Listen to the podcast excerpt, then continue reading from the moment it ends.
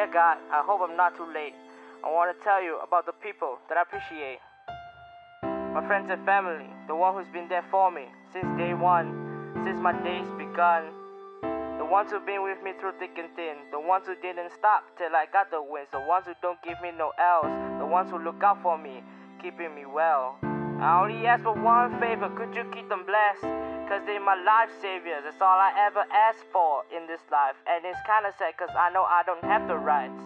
I wanna tell them that they mean a lot, but I never did, though I gave them a thought. Penny for your thoughts, Father.